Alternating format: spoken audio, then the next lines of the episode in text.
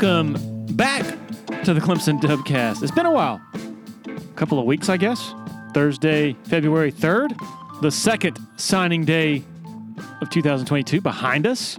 If you want great background and insight and intel on who the Tigers got, who they didn't get, Paul Strelow is your guy, as always, at TigerIllustrated.com. Man, he never ceases to amaze at all the bases he's able to cover in further cementing himself as the authority on Clemson football recruiting. My good friends Blake Smith and Brooke Archenhold have been part of the podcast since the beginning, way back in August of 2018. They have an accomplished team of personal injury attorneys at Parham, Smith and Archenhold based in Greenville. They are Clemson people, and their skillful attorneys have decades of experience in complicated litigation matters, taking a special interest in medical malpractice, nursing home abuse, and neglect, car accident cases that have left the individuals involved in serious trouble. For a free consultation at Parham, Smith and Archenhold, call 864 990 4588 881 or online at parhamlaw.com. That's P A R H A M law.com. Want to share a quick word about Founders Federal Credit Union? If you've been to a sporting event in Clemson, you've probably heard about Founders already.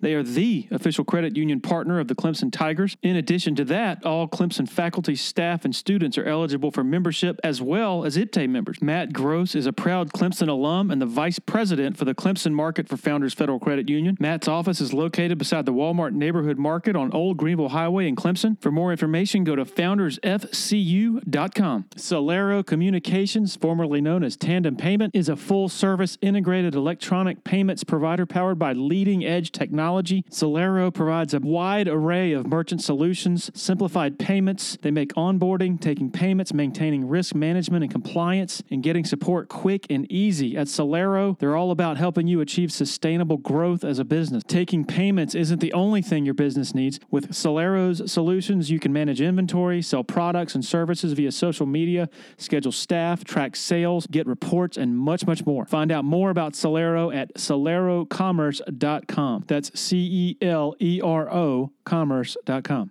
Okay, tough conversation here, uh, but a very necessary one in a public service sort of vein with David Shelton, longtime sports writer at the Charleston Post and Courier has lost two of his children, two boys, to opioid addiction, both at age 26. The most recent, Justin, just three weeks ago.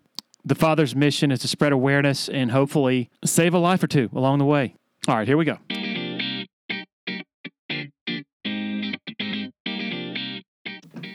Okay, joined by David Shelton of the Charleston Post and Courier, also, a, a, I guess, a youth travel baseball coach. Is that right?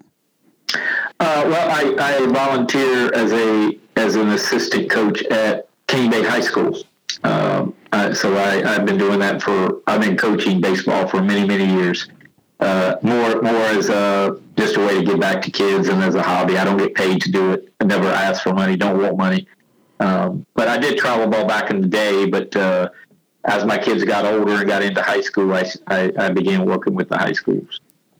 And this is kind of weird. I, used to work at the Post and Courier, worked there for five years. I know you're byline, uh, but I don't think we, we ever actually met, partly because I lived up here and was rarely uh, down there. And I'm guessing you're rarely in the newsroom either, right?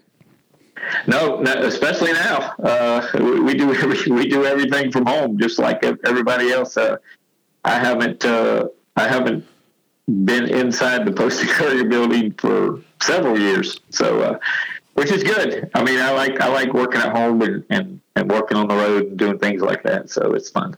How far back does your newspaper involvement go?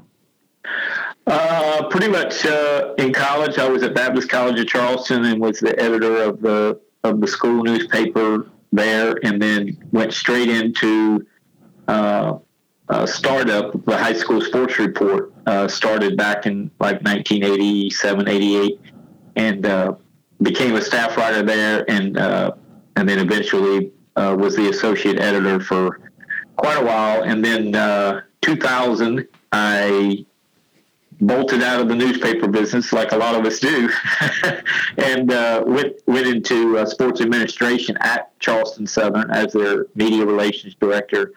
Um, you know, change of pace, something different. Uh, did that for about six and a half, seven years, and uh, and then I had to get out of that. Uh, college athletics was uh, that's an animal of a different of a different level, and uh, you know, so I got out of that and uh, went back into sports writing, and somewhere along that way, I was kind of stringing for the Post and Courier, and then Phil Bowman, who was the prep guy, got out of it, and I stepped in to replace him to do the the full time preps and and I and I'm the beat writer, so to speak, for for Charleston Southern as well for the Post and Courier. So uh, that's where that's where my heart was. I mean, I, I tried that college thing, and it was kind of cool. Uh, getting to travel around with teams and, and going to places like Notre Dame and Michigan and and with different teams, but uh, it, it it got a little hectic and got a little old pretty quick. So uh, writing is what I like to do, and that, that's where I think uh, that's my gift. I think that's what you know God planned for me to be all along. But you know, you tried it, and uh, and and so I just wanted to go back into writing. So that's what I've been doing since. Just curious, what specific parts of working in college athletics were a different animal, and what parts sort of of it got old? Well, I I think the the lack of help at Charleston Southern at the time uh, was me and one other guy, and we had uh, 18 varsity sports uh, a lot of the coaches expected you to travel with them on the road, uh, especially the, the, the big sports like uh, football and baseball. So you know it was it was four or five road trips um, during football season, and then about 10 or 12, 14 road trips during basketball, and you do that over a number of years. Um, and you still have to get all your work done and do media guides and all that kind of stuff. And uh, they since have added some personnel. Uh, college athletics, as you well know, has changed quite a bit with the video streaming and the you know ESPN Plus and all that kind of stuff. It was just starting to get to that point when I left, and I really didn't want to deal with it. Uh, I just with, with, with the limited staff, I just thought you know I'm overworked now. Uh, it's one of those deals where you you know you you enjoy the work, but you're working a lot. I mean, you know, 60, 70 hour weeks, and you do that over a period of time. It just got, uh, I love the people. I love the coaches. You know, I love the sporting events, obviously, but just a lot of stuff, a lot of, a lot of bus rides and, and trying to, you know, write, you know, be on a basketball bus ride and try to write the baseball media guide on a bus. Uh, you know, you do that once and you're like, okay, I never want to do it again. And before you know it, you're doing it again. Then you're doing softball. Then you're doing, you know, the track coaches want their results posted on the website. Oh, by the way, we're going to build a new website. We need you to help with that. so it, it, it just, you know, it, uh, granted, I could do the job now, I think, because I like at Charleston Southern right now, they've got like five people. Um, but, but back then it was me and another guy and some and some college work study students who really didn't want to be there. They just needed the money and uh, and didn't know much about sports and didn't really care. Um, so you don't have that. You know, it's just a small school. You know, it's not like at a Clemson or, or you know a big ACC or SEC school where you have dozens of people that can help you. It was very limited, and it, and it just uh, I wasn't getting any younger and the stress was starting to get to me. So I took the easy way out. I just said, you know, guys, y'all y'all can have this. I I loved working there. I loved the school. I loved the people there, but the work was really tough. You mentioned like the advent of streaming and all that. I, I, I don't really know much about what the who's responsible for that. Like a small school, like for a like streaming an, an event. So the athletic department is responsible for setting up all the cameras and all the technical parts? Oh yeah, yeah. Actually, my my son uh, works as uh, works in the truck uh, as kind of a graphics producer, and then he's run camera. But yeah, they have uh, they have three cameras. There's cords all over the place. They have a truck parked outside that you know there's like a control room. Um, yeah, so there's probably three people in there. So I would guess they probably takes uh, eight to ten people um, to run that to do that whole thing. You know, you they they got to run cords and cameras and, and power and all that kind of stuff. So um, that was just they have a guy, they have an assistant director of media relations who that's his job. Uh, he runs that whole area.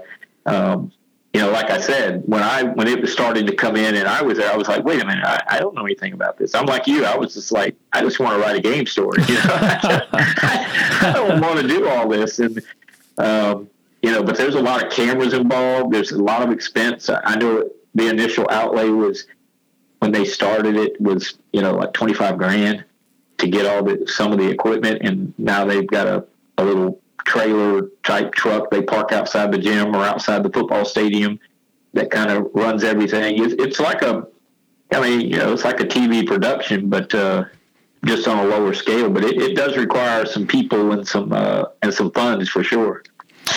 It's interesting. I, I've told people who are curious about my profession and sort of what it's like. You know, that of course some there are plenty of hard parts to it.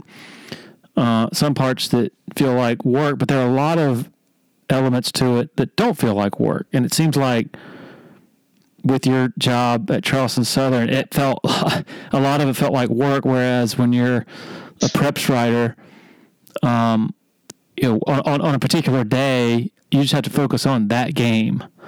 And you go to a game, and of course, you know, you you you you follow it closely and then do some interviews and then you write your story and you you feel kind of fulfilled after walking away from the stadium. Am I, I know that's the way it is with me and others. Is that pretty much nail it, sort of the essence of it for you as well?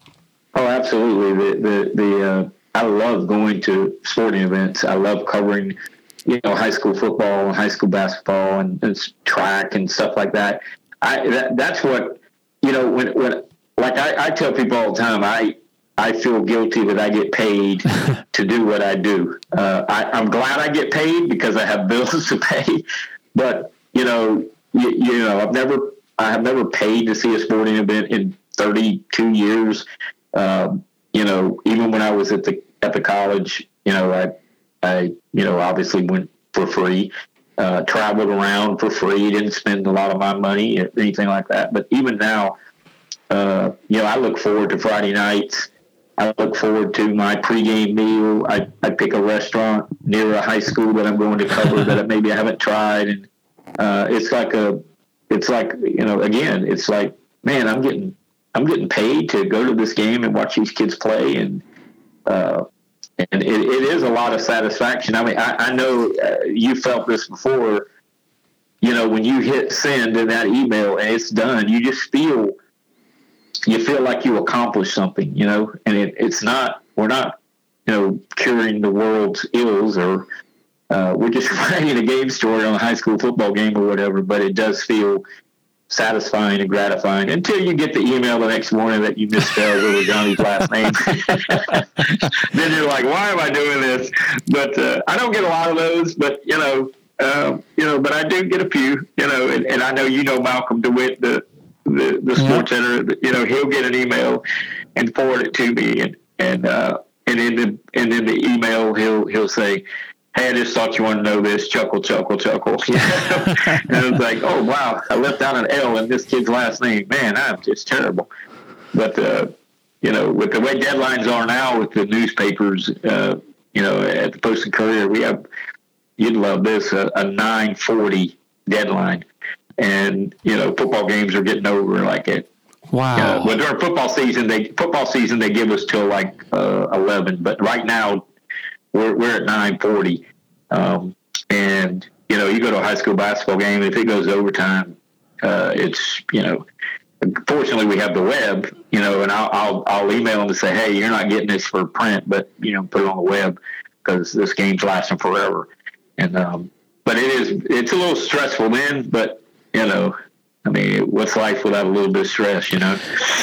It's crazy. You talk about that deadline pressure and then just the sort of chaos of a post game and and, yeah. and, and, and, you're doing interviews or you cover a great game and then you go back and you write your article. One, one instance that stands out to me is after Clemson won the national championship in Tampa in the 16 season, and obviously total madness at the with the way that game ended, and you know you're just not used to writing about a national championship. Certainly not used to writing about a national championship won with one second left when a you know a, a superstar throws it to a former walk on, and then you're you know you spend an hour and a half you know collecting scenes and things from the locker room and all that. And then so you sit down and write, but then you so you fit, and while you're writing, it's not like you're like, oh, this is a masterpiece, you know. at least in my perspective, when I hit send, I'm like, did what I just wrote, does that make any sense? Like, right, I have no right, idea right. what I just wrote. And it, maybe it's good. I don't know. And then uh, on, I was on the way, I was taking the bus, the, the press, the media shuttle back to the hotel. I guess about a half hour later, and I guess this is the benefit of working for a website because the story was already up as opposed to newspapers that have a bit more constraints. But I got a text from a good friend who said they were all in their tailgate, Clemson fans obviously, and they were they had read my article and it made them cry. And I'm like, wow, I guess it I, I guess it was pretty good. I don't. and so it's it's just such a strange craft, I guess, like you, where you don't even know if what you just did was any good until you kind of are able to sit back and, and, and hear from other people or actually read it when you're not uh, faced with all the crazy stress of a deadline. Yeah, and you go back and you you you know the, the, the one thing I've done is I've read back stories, you know, the next day in the paper or on the web and go, man, I should have put this in, or I forgot yeah. to put this oh, in. Yeah. There's so much stuff that you left out, absolutely, because you're trying to get it in in time, and and you know, then you're kind of like with with the high school thing. I do a prep notebook every Wednesday, so if I leave out something really important, I kind of cover it in my notebook. You know, kind of a, you know, oh by the way, you know, last Friday night, you know, this guy did this or whatever. Um, but but I, I it, it sometimes is very frustrating to read what you wrote you know, a day later and all the stuff comes back like, I can't believe I did that or I missed that or whatever. Uh, and, you know, but, I, I, you know, like I said, I've been doing this for 30 something years and, uh, you know, now I try not to stress over that kind of stuff anymore. I just go like, okay, well, I screwed that up. You know, what is life without a couple of screw ups along the way? What I, what I love about it is you're never a finished product. You're always trying to get better. You're always making mistakes, um, which is good. It, it still it, it keeps you humble and and and, uh, and, and keeps you with a with a with a purpose. Um, so the high school sports report, the late '80s, obviously, the coverage of recruiting is uh, vastly different uh, than it was back then. I'm just curious for you know with with you having been sort of in the middle of it of all the, the I guess the evolution of it. What are what are some of your observations on, on how it's changed over the last decades? With you know, I guess back in the '80s it was High School Sports Report, then uh, Phil Kornblut on the radio with his recruiting dispatches, and, and then the, the internet kind of took over in the late '90s, early 2000s, and and uh, just, just curious for your insight. Well, it was it was I, I said this uh, I said this on a on a uh, radio show back in the December signing period how much I hate recruiting now. Like I used to, I used to, uh, you know, back in the '80s and or, or in the '90s, like like you said before, internet and you know, kids, you just you didn't have announcements. You didn't have, hey, these are my these are my five the tweets that said these are my final twenty. And you know I'm going to choose between these 20 schools. And you didn't have updates every day from from kids. You had to really dig for the information. Like you had to know people. You know you had to have a high school coach. You know like uh, I always go back to the Steve Davis recruiting back when he was at Spartanburg and uh, you know I had a coach there that I could get little tidbits from but we didn't have anything we could do with the information because it wasn't like I said, no, it was pre-internet kind of stuff. So you knew all this stuff was going on, but you you didn't really have you know you didn't really have nowhere to put it. Uh, there was a lot of secrets and there was a lot of backdoor back channel stuff. Uh, now it's so wide open, and it's just there's no suspense anymore. I mean, there'll be a player here or there. I'm sure, you know, Clemson or South Carolina, somebody's waiting on a guy today or or in December, but but back then recruiting went all the way up to today. You know, today was like a huge day, and you know, I'm just looking at a list of of signees right here in the Charleston area, and there are no Power Five signees in Charleston today. There's there's thirty something kids that signed football letters of intent, and you know they're all going to very small schools. It's it's not um, because now the the big time prospects they sign in December.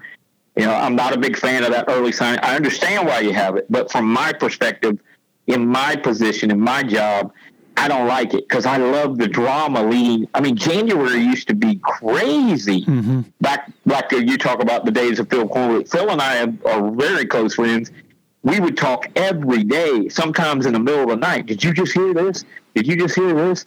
You know, and, and I even did a recruiting show with Phil on Sunday nights back in the 90s where we, we talked for an hour about recruiting. And I remember Bill King in Nashville had his big recruiting show you know, on Sunday nights.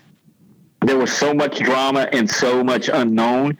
And now it's just kind of like, you know, there's no drama. I mean, I mean, what's, I mean, there might be one kid today that everybody's really focused on. Back, back in the '90s, it was like the entire signing class. You just, you just couldn't wait to hear where this kid was going, where this kid was going. Um, so the the internet and the and the websites and the you know the you know all the recruiting people doing it now, it just kind of takes the, you know, the fun out of it, I guess. And, and maybe I'm just old, and you know, but that that's okay. Um, I still read them, and you know, I still kind of keep up with it. But I just miss the the drama of okay, Steve Davis is going to sign at two o'clock, and is he going to be Auburn, Clemson, or Georgia? And there's so many, so many factors involved, and and you know, coaches hiding in the bushes to see who the other coaches are coming up the driveway, and you know, it's just uh, you know, I, I I I tell a story. One time, I, I knew a coach.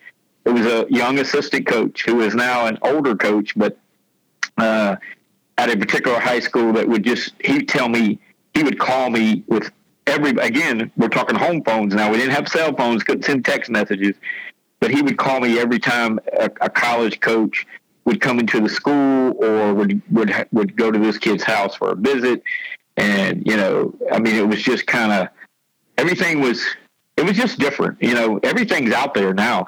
You get you get kids posting pictures on their Twitter or Instagram with the college coaches in the house. You know, so there's no drama. Oh, well, Dabo Swinney was there today because there's a picture with you know with John Doe. Uh, but back in the '90s, we didn't we didn't have any of that stuff. So it was all, it was very dramatic. Signing day was a huge thing. And I, I'm not trying to take it away from these kids that did sign today. It is huge for their families and, you know, we cover it and I cover it and I'm, I'm, I'm happy for these kids. It's just from the, the entire picture is just totally different now than it was, you know, really, I guess it's been 25 years or so. There is some drama. Clemson has three guys today that uh, they went into today with you know three big fish they were uncertain about, and then uh, I guess four years ago Justin Ross pulled off a shocker by uh, yeah. by by casting his lot with Clemson. But you're right; it's nowhere near the magnitude or, or I guess the the volume uh, of it. Uh, okay, so the, the the ultimate reason I connected with you, um, and, and, sad to say, this is the occasion, but but you you have lost both two sons um, to opioid addiction. You had a uh, you're very courageous uh, in in publicizing it, sharing the story. You want to uh, to spread awareness uh, about how awful uh, of, of a thing that it is, how prevalent it is, and, and your hope is that if you could just save one person's life, you know, turn one person around, uh, then it'll be it'll be worth all this public disclosure. So I guess if you wouldn't mind, just sort of sort of enlightening uh, those who don't know. I guess Justin, uh, you lost him. Was that in January? Yeah, a couple. Uh, was, uh, three weeks ago today. As a matter wow. of fact, it was wow, January 11th, and uh, uh, yeah, he was. Uh, both my sons. Ryan was.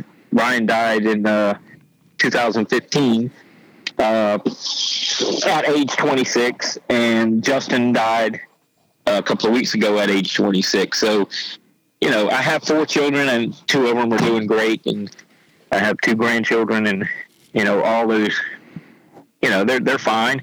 But I had two sons, my oldest and my youngest, that that uh, didn't deal with life very well. Didn't didn't do uh, didn't handle adversity well, and uh, turned to drugs. Um, you know, at first, you know, the marijuana, like I, I, you know, gosh, ninety percent of the world probably tries marijuana at some point.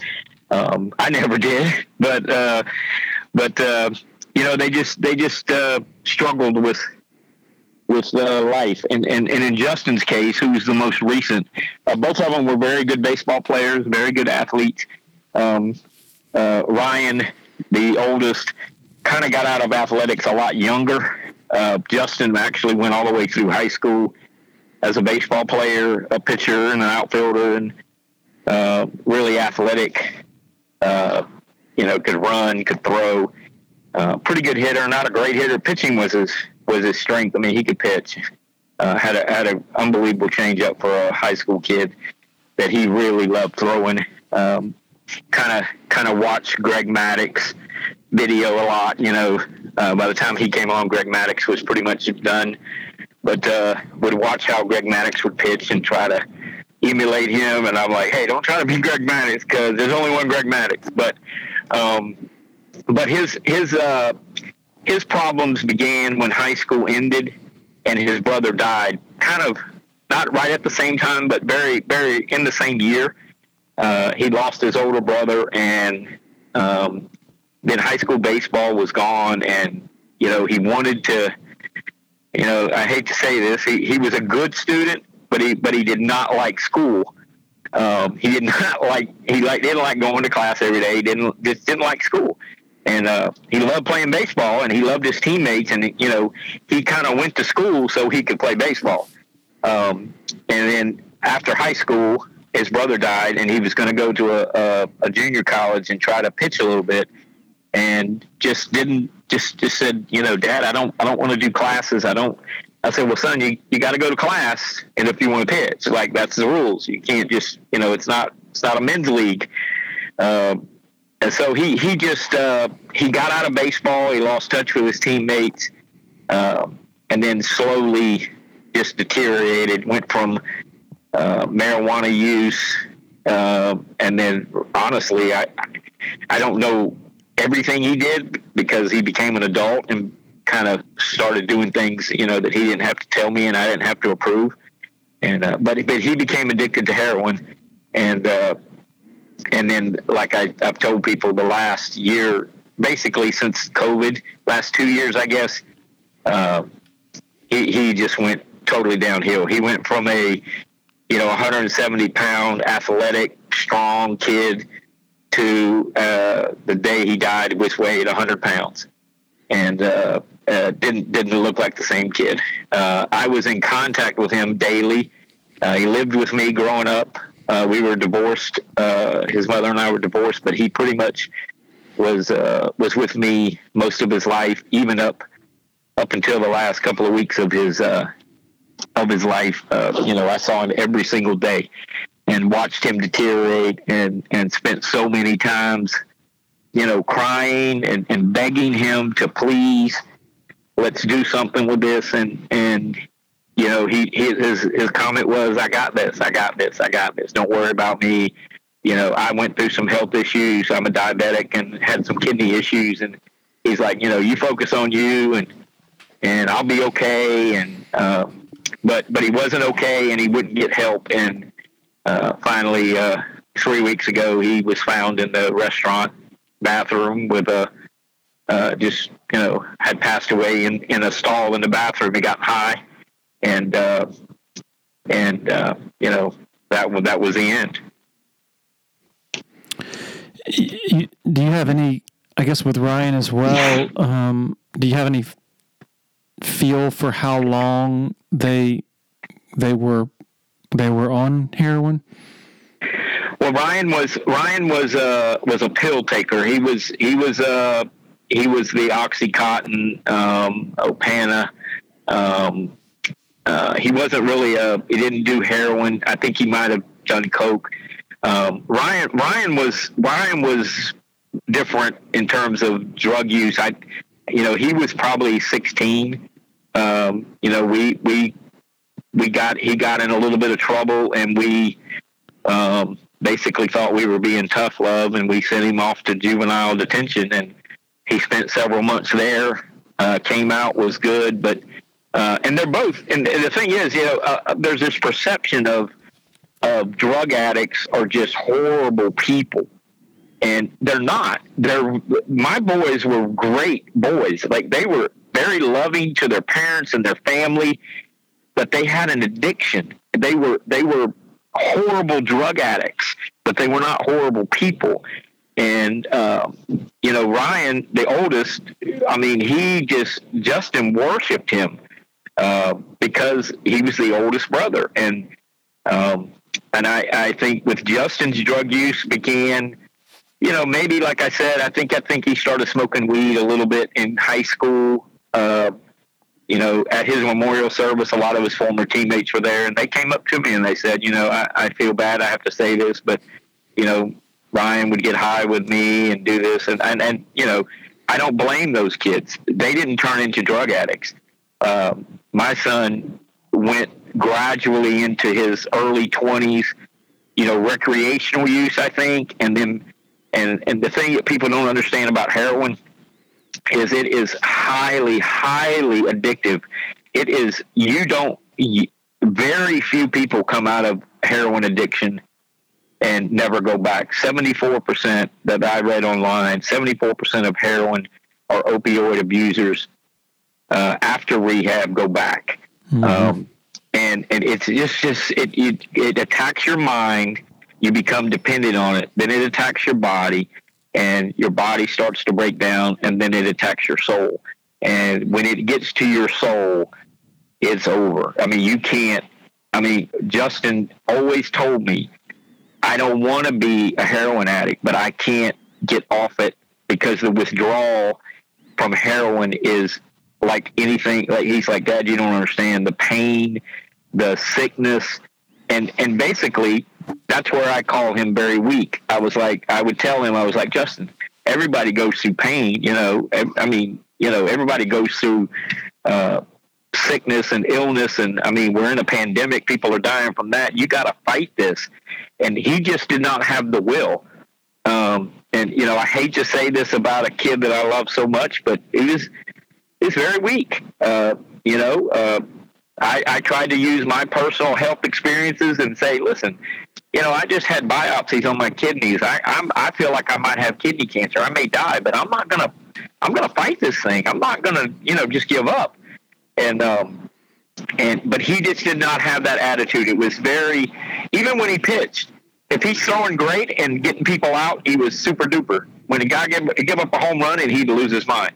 And you know, it was just uh, he didn't handle adversity well, and that eventually that's what led to you know to his demise. And and what I try to tell kids and parents now is we've got to let these children know that that we are there, that we love them, that we will help them. They don't have to fight this alone. And I think Justin felt like he didn't want to bring everybody with him, so he wanted to fight it alone, and that was just that was just not the right way to do it, and that's not how we wanted it.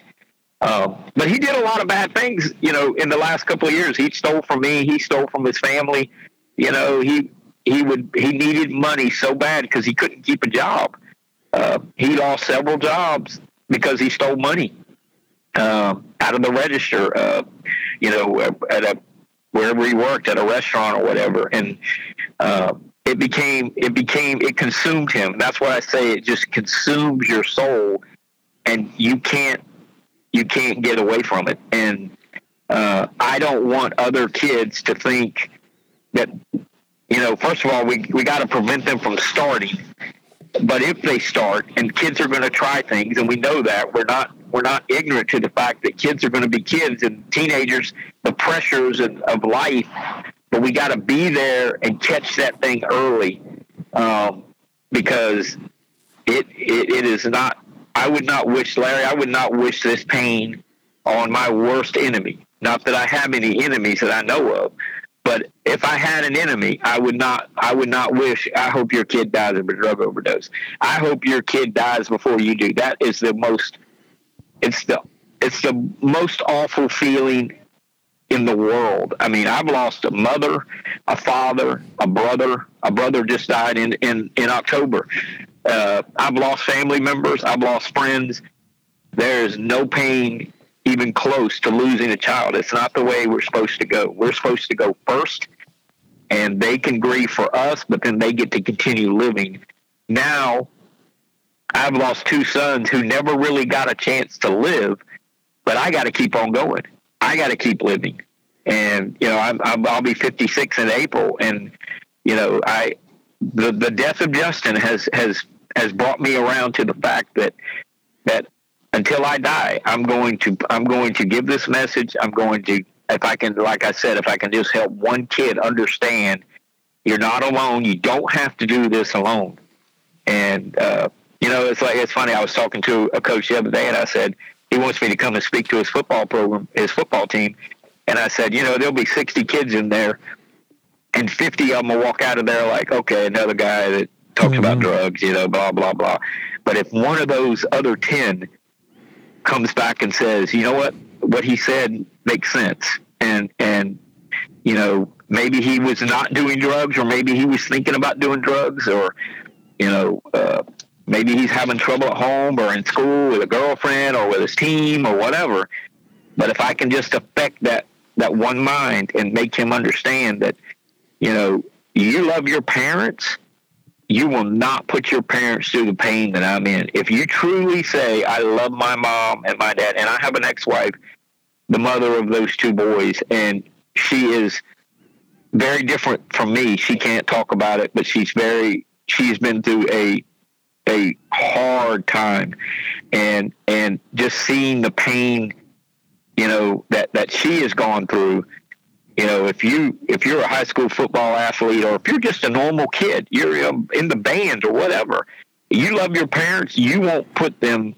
You won't get in a situation where you have to put them in this situation because it is the most pain you will ever experience in your life. And and you know, hopefully that message will get to kids, and we will get to them and say, you know what, mom, I love you. I will never do anything to to jeopardize that. And some things we can't control. You know, we can't control car accidents. We can't control, uh, you know, bad thing, you know, cancer or whatever. But we have control over drugs. We make that choice. We have a decision making process in our brain, and not all of our brains work the same. My son's decision making processes were far different than mine. Um, but and it ended up taking their life. And I just have to try to do what I can do to to get through. If I can just get through, and you know, I keep a picture on my phone. This sounds probably morbid, but I have a picture on my phone of my son Justin on a gurney, covered up to his neck because his body was ravaged. But I had to identify him, and I have that picture. I took a picture of him laying, you know, dead on that table because I knew at that very moment, I said, I've got to, I've got to be able to read. I knew right then. With my first son, I kind of crawled under a rock. I didn't, I didn't make a big deal out of it. I didn't, you know, I, I, I was very depressed, but I, I moved on. But when it happened again, and with Justin, I was so much closer to him because of our, you know, he grew up with me and was in my house, you know, up until the day he died. Um, I wanted that picture on my phone and, you know, it sounds crazy, but I have pictures of my son in an athletic uniform, you know, playing baseball and all that. And then I have this picture. And I want people to see this is who he was. He was you. He was a high school athlete, loving life, loving sports, loving competition. And then this is where he ended up because he could not make the right decision. And, and, you know, if, like I said, if I can save one, I'll move to the next one. But it's it's very difficult, but it's something that I have to do. My life's mission is now to try to speak to people and make an impact because I don't want this. You know, it's going to happen. I mean, there there are you know over hundred thousand opioid deaths this year or last year. Uh, people are going to die, but we got to try to save the ones we can save. That's that's basically my mission. Is that mission? Is that how you explain here? A mere three weeks after losing Justin, you're able to wake up every morning, function, go to press conferences, do your job as as as normal or as, as normal as you can can can, can get. Oh yeah. Uh, when when when Ryan died, I I was a basket case, not not not outwardly. Uh, you know, people did not did not see a change in me or anything. Um, but yeah, the, the, this this I, I just feel like I I'm a different person. I'm still very I'm still very hurt, and I I have my moments. Uh, but talking about it, uh, certainly like with you or with some other people I've talked to, it certainly helps. But but but I think if I think I would have a much more difficult time had I done what I did with Ryan. Had I had I went and hid under a rock and, and just didn't want to talk to people. You know, I didn't want to respond to text messages or emails. You know, I'm so sorry. And and I still love getting those messages, but I handle them better. But you're exactly right. That's how I function. I, I was at a signing today, and and the athletic director, I mean, basically, he was like, "I'm glad you're here, but I'm surprised to see you." And you know, I looked at him. I said, "Hey, you know, life goes on. We got to, we got to, we got to keep going." Now, tonight at at eleven thirty or twelve o'clock, when it's when it's time to lay my head down, I I have my moments. I will not lie. I have my moments, but but again, I wake up every morning and say, how can I affect somebody positively today? And you know, I'm fortunate that I get to coach high school baseball. I'm around 45, 50 kids every day, um, all three levels: B team, JV, varsity. Uh, and and then I've I'm, I'm already lining up some speaking to teams uh, mostly in the Charleston area for right now, but I will go anywhere.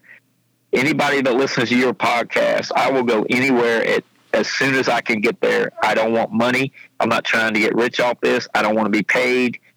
I want to just, you know, give my story and lay it out there. And I want to be real.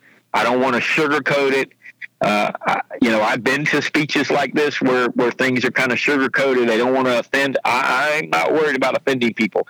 Whatever I got to say to wake somebody up is what I'll say. And like I said, I have this phone, I have this picture on my phone, and if I feel like I need to show that, you know, I will show it. And I would say, this is this is uh, this guy was died of a drug overdose, of a heroin overdose. This doesn't need to be you. And and you don't want your mother or your father to have to show up somewhere and say, "Yes, that's my son" or "That's my daughter."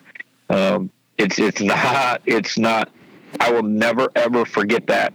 Uh, I don't know how much longer I have on this earth, but that image will never leave my mind. And I think as long as I remember that image, I'll have the motivation to continue doing what I've what I've set out to do. Where were you and Justin in 2015 when you when you learned Ryan was gone? Um, Justin was uh, with a friend, and I was actually on my way to pick up Ryan. He was at his mother's house, and I was going to pick him up. He was going to go do some work with me that day. Um, and we were kind of excited about it because we hadn't, uh, like I said, I, I didn't see Ryan every single day. Um, uh, there, you know, we'd go months without seeing each other. We might text or whatever because he was doing his own thing out there in the world. Um, but I was, he was going to go help me do some things. So I was going over to his mother's, and on my way to pick him up, she called me hysterical, and uh, and she was like, you know, Ryan's dead on the couch, and uh, basically what had happened is he had taken a a, a, opioid, a pill that night when he went to sleep because he had, his back was hurting and uh, he had he had a little back issue going on at the time, and uh, and it was too much of the drug. Uh, he had taken the drug before, but it was too much this time. Like it was supposed to be five milligrams, and I think he took twenty, and uh, and it, it killed him in his sleep. Um, so you know, obviously we had to we had to call family. I have a daughter. I have another son, um, and I had to find Justin. Um, I think he was pretty sure he was at a teammate's house because this was a Saturday morning, and we had just started. Cane Bay had just started preseason practices, so I think he had spent the night with a friend, and so we found him, and um, and Justin was crushed. I mean, well, my whole family was crushed. Uh, like I said, it, it happened that one time, and we, you know, okay, we got through this. Everything's, you know, we're, we're functioning adults again, and then this happens, and um, you know, my daughter is now my oldest child. She was my second. She's my only daughter, and she's so strong, and she helps me, and she has my two grandkids, and uh, she's helped me a tremendous amount. But I know she hurts. Uh, and then my my other son, Brandon, uh, who is 27 now, um, also a, a, very good writer, very very talented kid, and um, and I know he's hurting. He doesn't say much he doesn't talk a lot. He's he's he's a little different than his dad, that's for sure. Um, but uh, but you know we're all hurting, and um, but we're all going to get through it. And you know, both my kids are very supportive of, of my what I want to do. Um, and you know, I don't do Facebook, but they do, and they put a bunch of stuff out on their Facebook, and that, that has led to a lot of people contacting me. And you know, I, I got a call the other night from a lady I, I don't know, and she lost a son a couple in March, uh, 30 years old, uh, to alcohol poisoning. And we talked for an hour, just, you know, chit chat, just like you and I. You know, I, I told her my story. She told me her story. And I think I helped her. I think, I think by the end of the conversation, I think I helped her. But you know what? She helped me too because I was able to talk about it. And, um, uh, that's the difference between this one and Ryan is I, I would have never had I, had I had I been approached by you or Bobby Harton in Charleston or any of these guys that do these podcasts, I would have it, you know seven years ago I would have said no I, I don't want to do that I don't I don't want to talk about it. Uh, this one uh, uh I'm just I'm approaching it differently because it's got to stop. It's got to stop. So seven. You, so you you wouldn't have opened up out of shame, out of privacy. What what out of what? I think shame, embarrassment. Um, I think you know, and and I, I definitely think it was embarrassment. Um, I was ashamed. I, I, thought I had failed him, um, even though I had people in my family, and you know, oh, David, you were a great dad, and and he said he always loved you, and that's one thing about both of them is you hardly ever ended a conversation without them saying, "I love you, Dad," and um, you know, sometimes you hear that and you're just like, well, that's just words. But I really thought they loved me, and uh, and but I thought I failed Ryan. I, I was I was embarrassed. Uh, I didn't want to talk to people about it. I, I, just wanted it to go away, even though I was still hurting and it was in me. I didn't want to share it, and uh, but that's the difference uh, with Justin is I'm still ashamed that I'm not really ashamed, but it is embarrassing to have to admit that two of your children have overdosed on drugs and died, but it's not the same. It's not the same embarrassment. It's kind of like, you know, yeah, this happened to me, um, and I'm dealing with it, and I don't like it, and I hope it never happens again. Which I, you know, I'm pretty sure it won't with my other two children, but I don't want it to happen to you either. And and I think I owe it to to society. I mean, you know, we all have to, we all want to leave our life having made an impact somehow. Uh, and this is the way I can make an impact. I just, I just believe that. If you're in the Eastern Midlands and Pee Dee area and you're in any way interested in buying and selling a home, commercial property, land, need to consider reaching out to Uptown Realty. They're based out of Sumter and run by a friend of mine, Patrick Enzer, big Clemson guy. used to cover the Tigers in a newspaper capacity, longtime supporter of Tiger Illustrated, longtime listener to the Dubcast. The home buying process should be an enjoyable experience, so let Patrick and his staff do all the heavy lifting. All you got to do is pick up the phone and call 803 774 0435 or go to uptownrealtysc.com. Another loyal supporter of the Dubcast is Blackacre Law Firm in Greenville, a subsidiary of Parham Smith and Archenhold. Blackacre helps South Carolina residents achieve their dreams of home ownership by providing experienced professional representation for real estate closings. Attention to detail is crucial in real estate law. Blackacre is committed to making sure nothing gets by them preparing residential or commercial closings. Blackacre also offers estate planning services for their clients in the Greenville area. Find out more about Blackacre at 864 326 35 8507. When you're ready for a complete renovation in your home or business, open the door to more with Harris Home and Harris Commercial. Their local experienced team will totally transform any room space from beautiful floor coverings to construction to finished details. Harris handles every step of your renovation process, whether it's a kitchen or living room or an industrial or educational setting, like some of the positively stunning work they've done at Clemson University. Go to discoverharris.com and experience a total renovation transformation from Harris Home and Harris Commercial. You're mentioning uh, Ryan's back problems. That kind of is an entry into an important part of this. Is is that so many for so many people who who end up hooked on opioids and heroin, they didn't start by getting high. They started. Ron Morris, uh, a couple few couple of years ago, the former columnist for the state, uh, had him on on the podcast a couple of times. Uh, he had debilitating back problems uh, and and developed an addiction to opioids based on what he was prescribed uh, yes. to, to, to yes. deal with that pain. And there's so many people that are in that boat who who didn't really make the choice to who you know it didn't start as a recreational thing, and so uh, that's a whole other the whole other side of this is, is that it's not just uh, something that starts with drinking or smoking weed or whatever that that people are trying to manage their pain. Yeah, absolutely. And and Ryan was in that boat. Ryan uh, Justin physically was fine.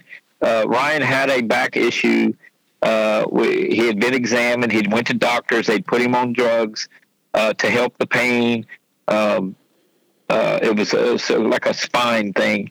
Um, but but but eventually, I think what I, I don't know the exact details, but he became so dependent on those drugs. The doctors basically said, "Listen, we got to back you off." They saw, I guess, his doctor saw, "Hey, you're you're you're asking for refills way too soon," kind of thing. Um, so when they try to wean him off and say, you know, we're not giving you another prescription until 30 days is up, you know, then I think he looked elsewhere, and that's where it started. He he, you know, I mean, I'll be honest, Larry. You can get on Facebook right now. You can find drugs if you want. Oh, yeah. You can get on Instagram. You can find them. And he went on Facebook and said, you know, knew some people. He was kind of in. He knew some people in that world. And this guy's like, hey, you need to take this. You know, for twenty bucks, this this will make your back feel better. It'll help you sleep. And so that's how that became an issue with Justin.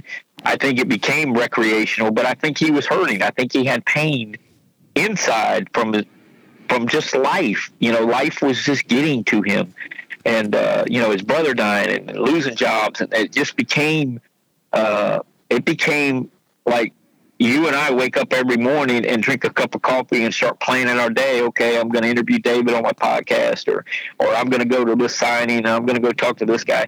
Justin woke up saying, "All right, I got to find twenty dollars. I got to find twenty dollars because I got to get high."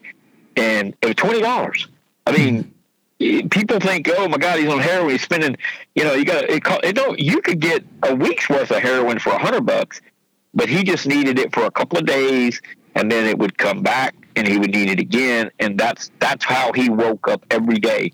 The last two years of his life was, I got to get high. I, I got to get. I gotta. I got to get through this, and uh, and unfortunately, uh, he just never could stop. I mean, it just it just took control of his life. Did either of them ever go to treatment?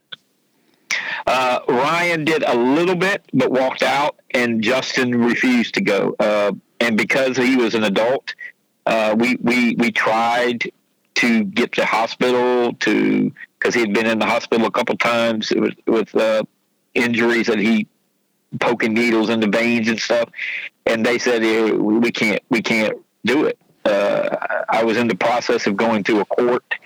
Uh, unfortunately, COVID uh, slowed back everything in courts, but I was trying to get medical power of attorney where I could make medical decisions for him because the hospital said he's not capable of making the right decisions medically.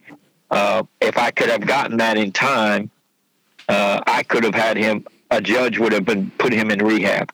But again, I stress this: the heroin addiction I mean, rehab may have helped, but you got to change so much of the mind, and, and it's just so bad.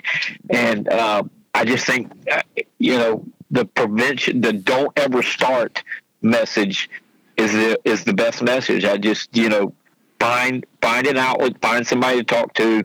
You know, don't start heroin or opioids because they will they will wreck your life, and uh, it's just so hard to come back from it.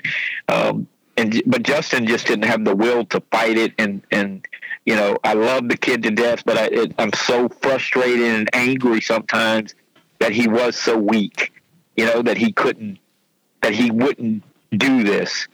Um, you know, he always said, "I'm never going to let you and mom go through what you did with Ryan," and and and I reminded him of this every day for two years. I was like, "You promised me I would not have to experience this, Dad. I'm going to be fine. I'm not going to die. Don't worry about it." Uh, but but there was no question in my mind the last three or four months uh, that that that I was going to get a knock on the door. I, I I just knew where he was at, and I even told my ex-wife, his mother, I was like, "We need to prepare ourselves. This is not going to end well." Uh, because he had totally given up any any effort to get better. And uh, and sure enough, you know, it's I got home from a high school basketball game. I'm writing a story at my desk in my house, and I hear knocking on the door. It's like 10:30. I'm like, okay, who's knocking on my door? And it was the coroner and an officer. And when I opened the door, I was like, "You got to be kidding me!" And he was like, "Yeah, are you Justin Shelton's dad?" And I'm like, "I know why you're here." And they were like, "Well, well how do you know?" I was like, "This is the second time it's happened." Mm. And uh, and and they were just like, "Oh wow, uh, okay, we did we didn't realize, you know." And I was like, "Listen, don't worry about it." Um, so we went through the details. They said, "Can you come? You know, can you come? You know, make sure it's him?" And I'm like, "Oh, I'm pretty sure it's him." Um, you know, but but it didn't make it any easier. But uh, you know, but I guess in the sense I had prepared myself for the inevitable. Um, you know, but but it was still quite a uh, a shock, you know, because you have that you have that guy that you used to go to dinner with, or you know, you you know, they wake up in the morning and he drank all your coffee, and you're mad because you got no more coffee, and he's like, "Oh, my bad, Dad." And and now I have plenty of coffee. Like I always have coffee, and because he's not there to drink it, so I miss that. I miss that uh, that kind of that frustration. I miss all that. It sounds crazy, but uh, it was just my way of life. You know, our daily argument over, you know, I can't believe you ate all the bread. You know, what were you doing last night? Eating all the bread. I need some toast in the morning, and you know, and he'd be like, he would always be like, "Oh, my bad, my bad." just like, you know, I miss those days, but uh, but honestly, he's out of pain because he was really in a lot of pain uh, emotionally and, and deep down, and he is out of that. So I, I, a selfish part of me wants him back, but in the grand scheme of things, he's better off not going through that life anymore. Yeah, I want him back, but but I understand that things are better for him, for his soul.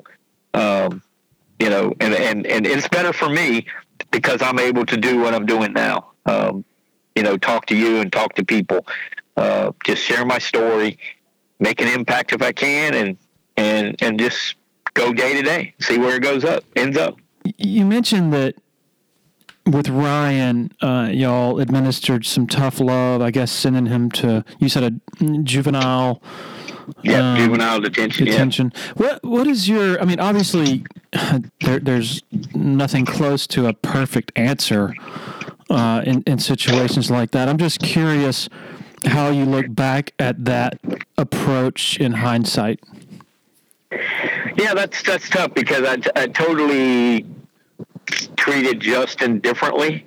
Um, now I, I, was still very, uh, you know, I won't say strict or hard, but I mean, uh, he always knew where I came from and what what what I thought was right and wrong, and uh, you know, and I used what I learned, the lessons I learned from Ryan was, you know, I thought I thought at first that I that I had done wrong, that that you know maybe we shouldn't have done what we did with that situation. Um, but the more I the more I analyzed it later, um, you know, I, I don't think that led to increased drug use because I, I think that he just had a problem.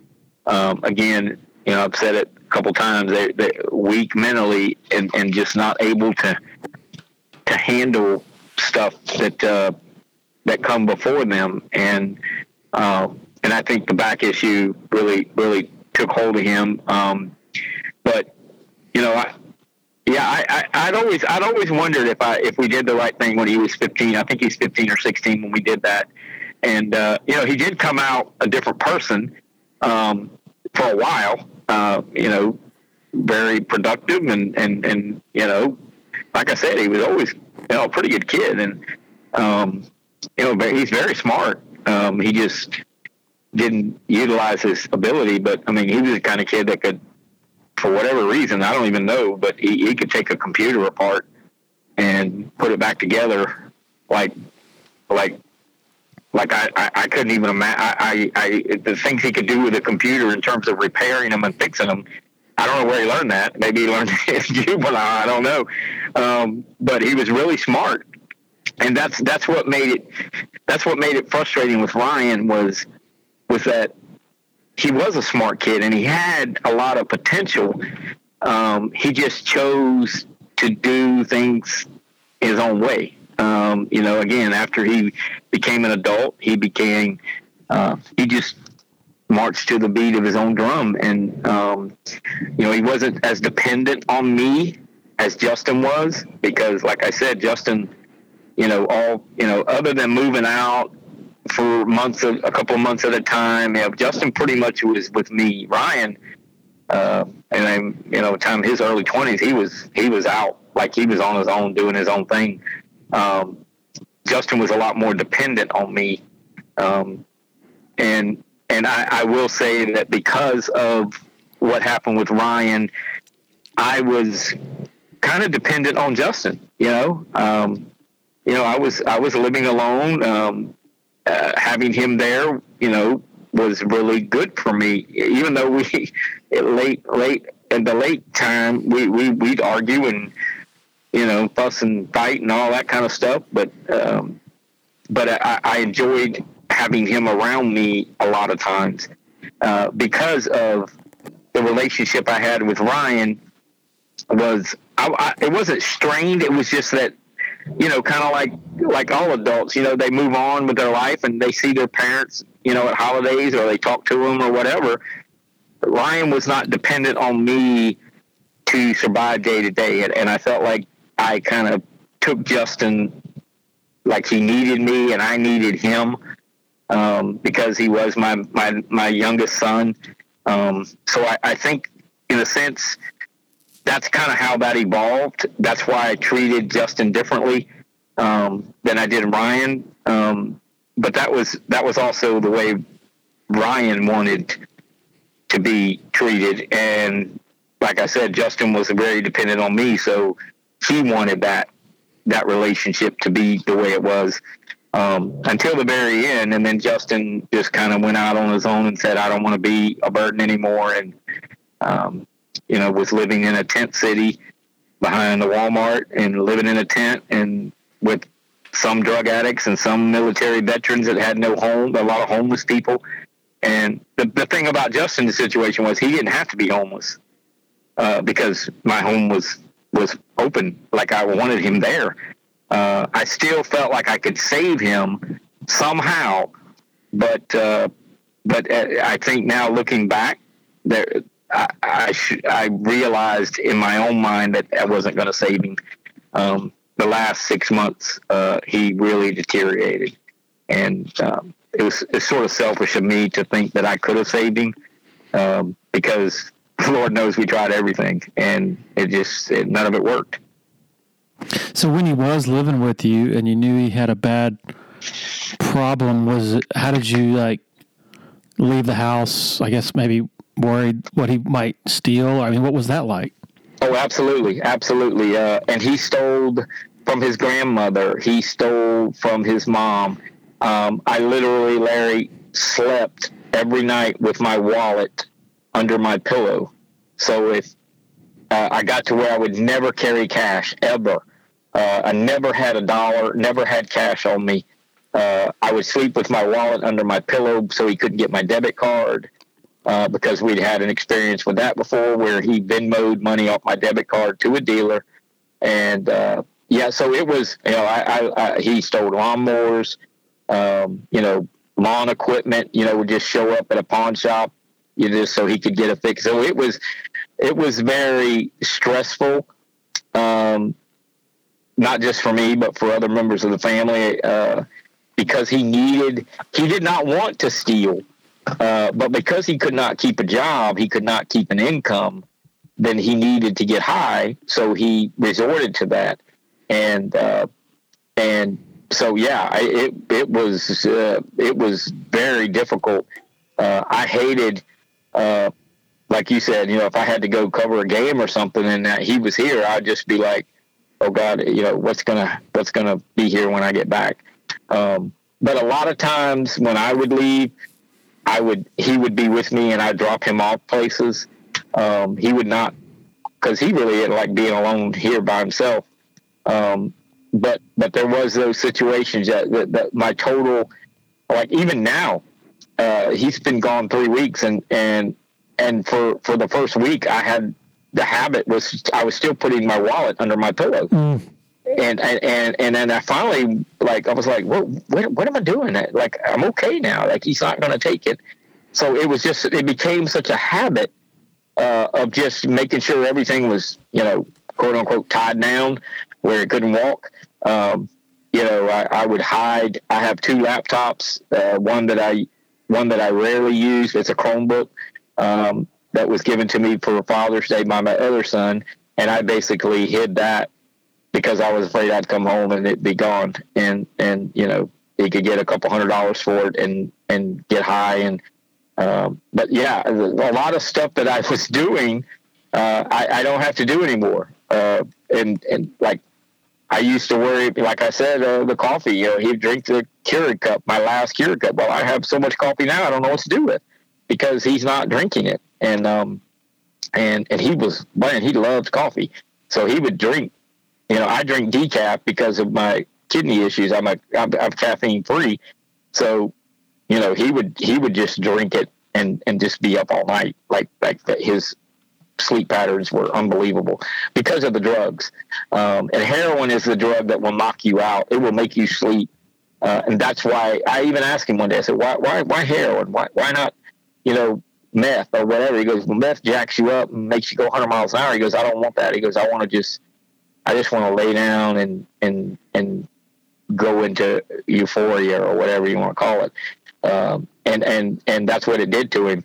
Um, so a lot of times, if I leave here and he'd be asleep in his room or on the couch, I I would assume that he was had gotten high and he wasn't going to wake up anyway for you know for 12 hours or whatever it is. Um, but like i said a lot of times if i left i would be like hey you want me to drop you off somewhere? You know you really when you're looking back at it it's like what a what a weird way to live. Like you you, you got to sleep with your wallet under your pillow. That's ridiculous but i'm i'm serious other people are having to do the same thing Oh, yeah. I'm not. I'm not a unique person. There are people that are going through what I went through. That are, you know, if they hear this, they're going to be like, "Oh my God, you know, I did the same thing," and it's just they they don't realize. Although I think my son at the end did realize that he was affecting other people's lives in a very negative way. It's not they're selfish in that hey, I just want to get high, I just want to be left alone, but they don't. A lot of times they don't realize what they're doing to others I think Ryan, I think Justin did at the end. Um, you know, I, I, think that's why he left in November and and said, I don't want to be a burden anymore. I'm going to go try this on my own. And I'm like, dude, you're sleeping in a tent by a campfire in the woods, and it's like 28 degrees. That's not proving that you can do it on your own. You need to you need to get a job and get an apartment. And you know, I tried to tried that angle with him um, but he was back there with people. I met those people. I went back there after he died, and I announced to all of them, you know, Justin is dead, and you know, a lot of people were upset, and a lot of people. Uh, one lady came to me and she said, "You know what?" She goes, "He always said he made a mistake that he didn't belong here." And we kept telling him, go home. Mm. Your hmm. dad, you have a place. And she was very upfront with me. Um, she said uh, two weeks before he died that he had overdosed at the camp and they had Narcan, which is provided by the police. They, they provide these little communities with Narcan because they know that people are doing drugs. They don't want people to die. Uh, but that he had overdosed and they had Narcan and they brought him back. And she said, Did you know that? And I was like, I saw him every day. He never, I always say, How are you doing? He goes, I'm fine, I'm fine, I'm fine. And she's like, No, he, he, he was over, he was dying. And I was like, He never even hinted to me. Had I known that, like if he'd got in my car one day and said, "Oh, by the way, last night I overdosed," I mean, I would have probably did something very drastic. Like I would have probably drove to a local jail and said, "Y'all lock him up." Like I, I, I can't, you know. But he didn't, and he didn't try to burden me with it, uh, which which kind of tells who he was. He was he was a very loving person. He he loved his family, loved people, but he didn't want me to worry um, uh, about him being out there. But like I said earlier, I, I just knew the the end was near.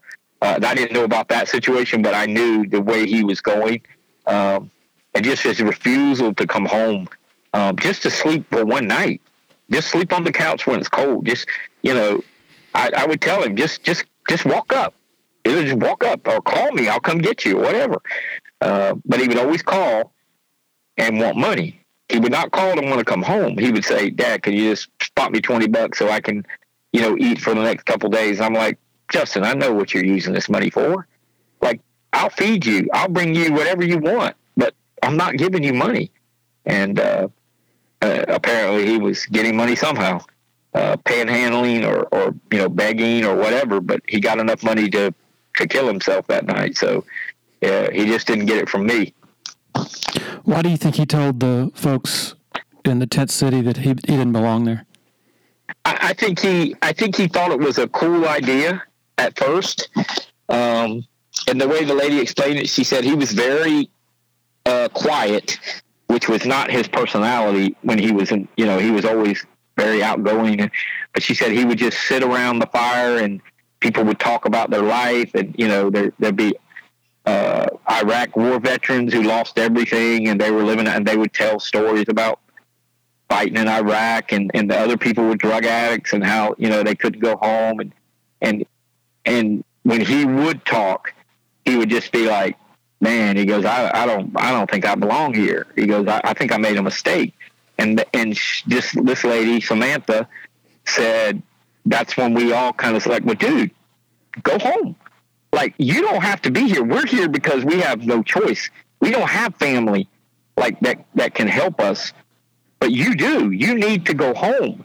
And he just uh, you know, I, I think he, I think the dependency on me, I think it wore on him. I think he, you know, you know, like like anybody else, you know, um, you know, I, I, I, you know, compare it to I was a sports writer at one time. I went to the college level and I wanted back to sports writer. I could, I wanted to go back home, and so I did. And he just couldn't. I guess he just couldn't bring himself to admitting to me that that you know, his idea had failed, which, you know, is ridiculous now that you think about it. And it makes me angry. And I get very frustrated when I think about what, what he could have done. Uh, even if he was still doing drugs, I could have helped him here and could have continued the fight. And, uh, but I can't continue the fight anymore because he's not here. And I really think down deep, he just wanted if he was going to die, he just wanted to be alone. Like he didn't want, uh, you know, to be around me if it happened, you know, for me to find him because my ex-wife Ryan's mother found him, mm-hmm. Um, and I think he that really stuck in his head that that it really affected his mother, uh, and I think he just didn't want to be found.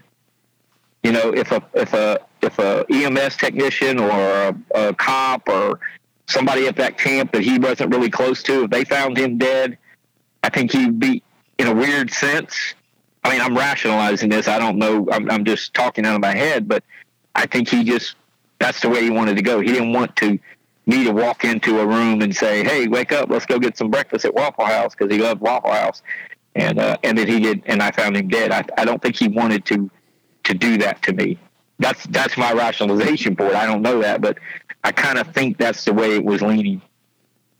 When he was staying with you, and when he was using, when he was a threat to steal from you, did you have loved ones and others say, "What are you doing? Why are you sheltering this guy?" You sort of Oh, co- oh, codepend- oh. codependency and all Yeah, that stuff. Absolutely. Like you said, the natural is very natural and it's very common uh, yeah. uh, to do the, that. na- the you know as a parent uh, oh yeah I, I had family members um, my other two children were, were they they they were great. They love me. They're, they're great kids. But my daughter is very opinionated and very outspoken. And she was like you're enabling him. You're enabling him. You gotta and i was like no I, he's my son. And i love him like i love you. And I, I i alienated in a sense ryan and i i don't want to do that to justin. I want to do and she you know she was very adamant uh you know she she come and talked to him one day when i wasn't here and she laid it on him and uh, he just was oblivious to it. You know, she said he just stared at me and wouldn't argue, wouldn't comment. You know, just let her say her piece, and then, you know, she left. And she said, you know, Dad, you, you just can't keep enabling. And I, I, I could not live with the fact, even when he went to the to the tent city. Uh, man, it was hard. It was just hard, man. I and I told my daughter, and, and I was like, I, I told my other son, I, I was like, I, I, I'm having a hard time with this. And she said, Dad, he's an adult. You know, she's got all the sense in the family, and and he's making this choice. You got to live your life. You know, you got your own issues. You need to you need to make sure you're okay, and whatever happens, happens. You know, not that she wanted it to happen, but I, yeah, I had a lot of family of saying, you know, you know, kick him out. You know, I, I couldn't do it. I, I, I uh, you know, looking back, had I done it earlier, you know, he would have probably died earlier, um, because he just was not self sufficient, and and he and like I said, he was weak, and and he just kind of let things dictate him. Um, but but because of my relationship with Ryan over the last two years, of his life, uh, I didn't want that same relation. I tried to do things differently, and and unfortunately that didn't work either. So if anybody's got the Yeah. the way to do it, Yeah. you know, send me that book because I need to read it. But There's no uh, book. yeah, yeah, there is. There is no book, and and uh, you know, it's it's just you know, you try to lean on your faith a little bit, and you and you try to you know figure out ways to get through it. Um, but like I said earlier, the, the way I'm going to get through this is by trying to help others. And, um, you know, there, there's so many stories I could tell about Justin and, and, and Ryan, to be honest with you, but, but a lot of Justin stuff, because again, he was with me pretty much for the last, uh, you know, 15 years of his life or so. Uh, but, you know, that's, that's kind of, but to answer your question, yeah, the, uh, there were some family members that were not real happy with me, but I didn't care. I was like, "This is my son. You know, I love all y'all, and y'all love me, but I got to do this." And uh, it didn't work, and I'm sure some of them were, you know, under their breath saying, "See, I told you it wasn't gonna work," but I had to try. You know, that's just that was just the way I had to do it. So basically, and tell me if I'm getting this right or wrong, after the tough love approach with Ryan alienated him and, and, and didn't work, you sort of, the correction, possibly overcorrection, Yeah. was to go to the other extreme and to, to, to, to, to, to love Justin and to shelter him when, when, you know, maybe the clinical analysis of it is, hey, he's an adult. Let him make his own decisions, whatever.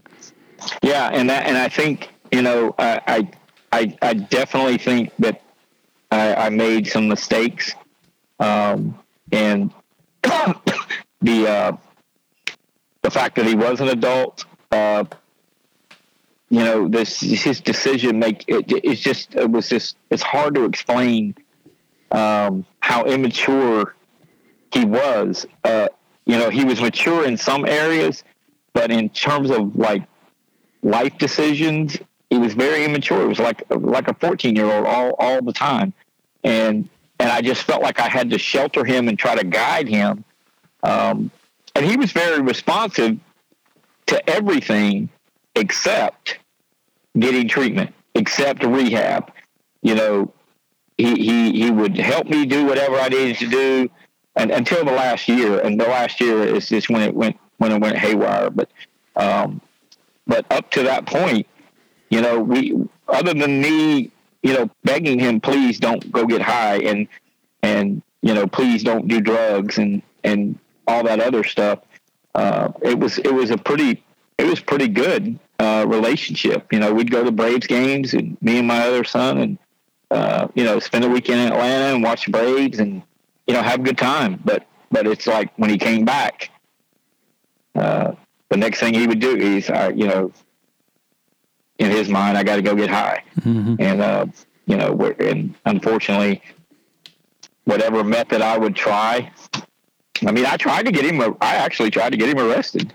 And I mean, I tried. I called the police and said, "Hey, my son's high, and and I, I want you to take him." He's like, "Well, does he have drugs on him?" And I'm like, "No, he's I got him in him." Yeah. And he's like, "Well, we can't arrest a guy for getting high once it's already in him." You know, I tried. I, I I felt like if I could get him locked up, yep. You know, maybe he could go through the withdrawals in jail and come out and be okay. But as I've learned, as I said, as I've learned researching this over the last three weeks, uh, you know, Google's a great thing, by the way. And uh, I've just found that heroin addicts, it's very, very, very, very hard to to kick it and stay off it. And uh, that doesn't excuse it. I, I, I, wanted to try it, and uh, but but he just would not do it. He just wouldn't do it.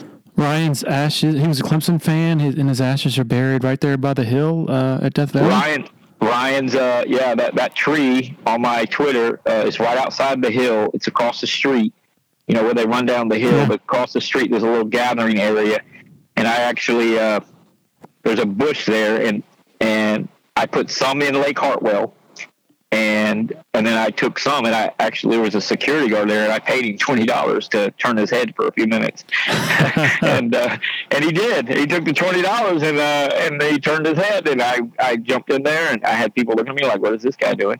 And uh, and I dug a, a little hole and, and I buried some ashes there, and it was very therapeutic. And uh, but he was he was uh, he was an obnoxious. Ryan was an obnoxious Clemson fan. I mean, it was like if Clemson wins, give Dabo a raise. If they lose, he gotta go. He's got to go. He's just not the answer. You know, I mean, he was like what you read on Twitter, and uh, you know, the the happiest I've ever seen him uh, was the LSU bowl game. I guess that was the Peach Bowl when when they beat LSU. That fourth down pass from Tajh Boyd to Sammy Watkins. Uh, my son was. We were all watching it in my living room, and Ryan literally lost it. And then when they kicked that field goal, he ran in that yard, up the street, you know, waving his Clemson flag. I mean, he was. I mean, you know, he was. he had it bad, and uh, and you know that was during the uh, you know the the streak of South Carolina beating Clemson, you know five in a row or whatever. Um, and since he died, Clemson has not lost to South Carolina. Hmm. and I kind of, in my own way, uh, say, "Yeah, Ryan said it." Ryan said he's never going to let it happen again. Now, eventually they will, I'm sure. But uh, but he was he was a huge Dallas Cowboys fan a huge Braves fan and a huge Clemson fan. And, uh, I mean, he lived and died for Saturday afternoons. And, and I, I took him to a Clemson game when he was eight years old. I, well, he might not have been eight, but it was the year that Steve Taneyhill, I don't even know if you remember this, but yep. Taneyhill signed the paw kind of thing, you know, went out to the paw at midfield and did his little thing, you know, when they beat they beat Clemson and just and Ryan was at that game and I, God, he was young uh, but he about lost it. Like, like he was all the way home. He was like, I hope that Taneyhill guy never wins another game in his life. And you know, he goes, he shouldn't. Have, I mean, he was. I mean, to to the day he did. Know, and I I know Steve Taneyhill. You know, because he became a high school coach, and I tell Steve that story, and I was like, you know, Steve, you're a great coach everything, but my son, he would he would not pee on you if you were on fire. And uh, and I was like, all because of that. And he laughed, and you know, but but that's that was Ryan's indoctrination into Clemson games, and and he just uh, I don't know how many he went to a few games over the years, but he'd watch it on TV, and and if he was working, he'd have it on a phone or or, or his radio or whatever. Uh, but Justin was a Clemson fan, but not a huge fan. Like like you know, if he had something else to do, he wasn't to sit and watch a game. Um, um, but but Ryan was, whew, yeah, he was he was. I mean, I used to always tell Ryan, I was like, Ryan, we can't fire the football coach after every loss. like you can't do that. That's not the way it works. He's like, well, I'm just saying the direction of the program's not good. And then they beat LSU, and he goes, you know, they probably should give Dabo a raise. And I'm like, dude, you wanted to fire him a week ago, you know. But but that that's a, a typical young Clemson fan. You know, I, I always tease myself that if he were alive today, he would be early 30s now. Um, you know, he'd probably be more mature about it. And then I laugh and I'm like, no, he wouldn't be. you know, he if he if he were alive today and had Twitter, I'd have to block him because he would. I'd just be like, dude, you can't. You know, that's not the way the world works. And uh, but he's very happy wherever he is that that that Clemson has not lost to South Carolina since he died. So uh, I actually I actually emailed Dabo about that, uh, and and he emailed me back and was thought it was very cool. And I was like, you know, in my in my son's memory, man, don't ever lose South Carolina again. And they haven't. Uh, I don't think he remembers that, but uh, but but they haven't. So I'm I'm going to stick with that story. David Shelton, uh, I admire your your courage. Uh, a lot of other people do as well, and uh, man, really appreciate you giving your time and, and, and sharing with with, every, with us and, and everybody else. Well, I, I really appreciate the opportunity, and, and I've told many people whatever opportunity I have to try to help people, and you know, hopefully somebody will hear this and and uh, you know they'll they'll shed a tear and they'll chuckle and they'll and they'll but but somebody will be affected, and that's all we can do in life is is try to be a positive influence the best we can. So I definitely appreciate your opportunity. All right, appreciate David sharing and, and just really bearing it all for us. Uh, I think going to be helpful for listeners. I think probably also help for, helpful for David himself. Some therapy for sure. I think just just in sharing. Appreciate as always the support of our very generous sponsors for helping make this happen, and of course, most of all, thanks to all of you for hitting play. We'll be back very soon. Everybody have a great rest of the week and weekend. Cheers.